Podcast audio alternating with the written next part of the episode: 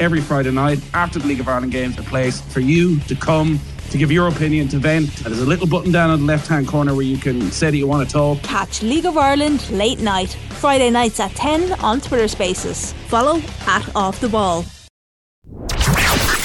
The OTB Brief. Everything you need to know about sport every morning. Good morning. We hope you're well. It's Thursday, the 3rd of March. I'm John Duggan, and this is the OTB Brief as we go through the sporting back pages and detail the latest news and diary of the day. We'll get to the main story in a moment. On the back pages of all the papers, Roman Abramovich deciding to sell Chelsea after nearly 20 years. The club were in action last night in the FA Cup fifth round. They beat Luton 3 2 at Kenilworth Road with Romelu Lukaku scoring the winning goal. Liverpool are into the quarter-finals as well, a 2 1 victory over Norwich with Takumi Takumi Minamino getting both goals. Southampton's brilliant form continues, a 3 1 defeat of West Ham. In the Scottish Premiership, it's as you were. The leaders Celtic 2 0 winners over St Mirren. Rangers beat St Johnstone by a goal to nil. Golf wise, we have Rory McIlroy, Padraig Harrington, Seamus Power, and Graeme McDowell all in the field for the Arnold Palmer Invitational at Bay Hill in Florida. That starts today and there's racing at Clonmel from 2.20 in Tipperary this afternoon. We'll just start with the UK papers first about Roman Abramovich. Back of the mail, I'm selling Chelsea, Abramovich breaks silence in astonishing statement, insists he'll write off 1.5 billion pounds of debt and donate the profits to war victims in Ukraine. Says it pains me to part with the club in this manner. And also, Tiger beats Rory to win $8 million without hitting a shot. Robert Gorman writing that the Tiger Woods off elite golfers Phil Mickelson, Rory McIlroy, Jordan Spieth, and Bryson DeChambeau to land an $8 million first prize. Uh, the inaugural PGA Tour's Player Impact Program awarded a combined $40 million to its top 10 players, rewarding players to uh, who've moved the needle and generated the most positive interest in the PGA Tour. Quite a remarkable fund, that is, I would have to say. Back of the Independent. In the UK, Abramovich wants three billion for Chelsea as bidders emerge. Russian seeks top price, but Stamford Bridge issues likely to lead to lower offers. Uh, USM sanctions will not affect new stadiums, say Everton, so uh, they're not immediately repaying the £30 million. USM Holdings paid for the club for exclusive naming rights for the new stadium, so Uzbek born Russian billionaire Alisher Usmanov had his assets frozen after being sanctioned by the EU this week. He's an investor in Everton Football Club at the moment. Irish Times Sports section Liverpool continue relentless four pronged bid for silverware after that win over Norwich.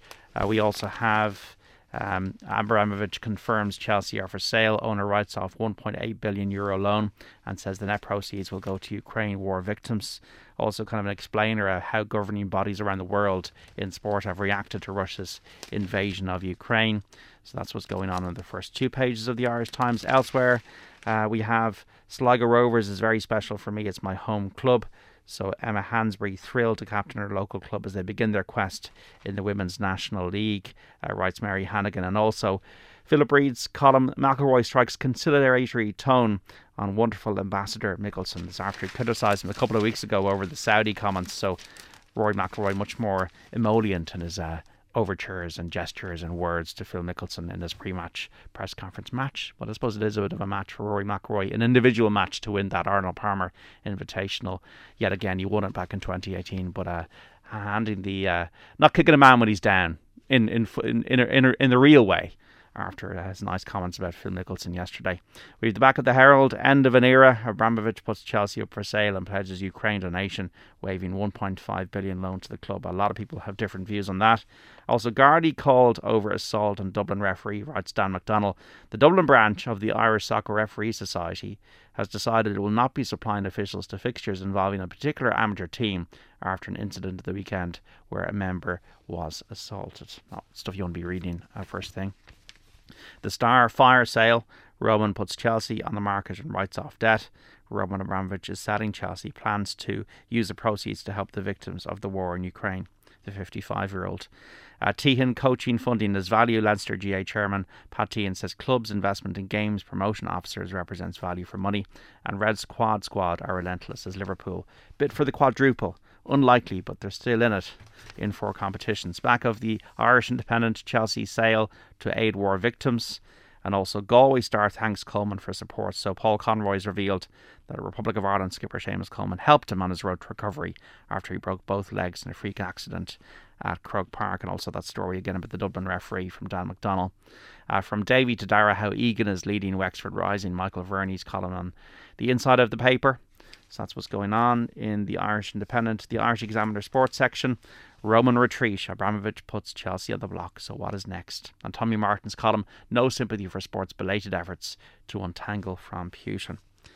That's what's going on in the Examiner. At the back of the Sun, uh, goodbye. Roman writes off 1.5 billion loan to speed up sale, and also good luck Romelu comes to rescue after Chelsea's win over Luton.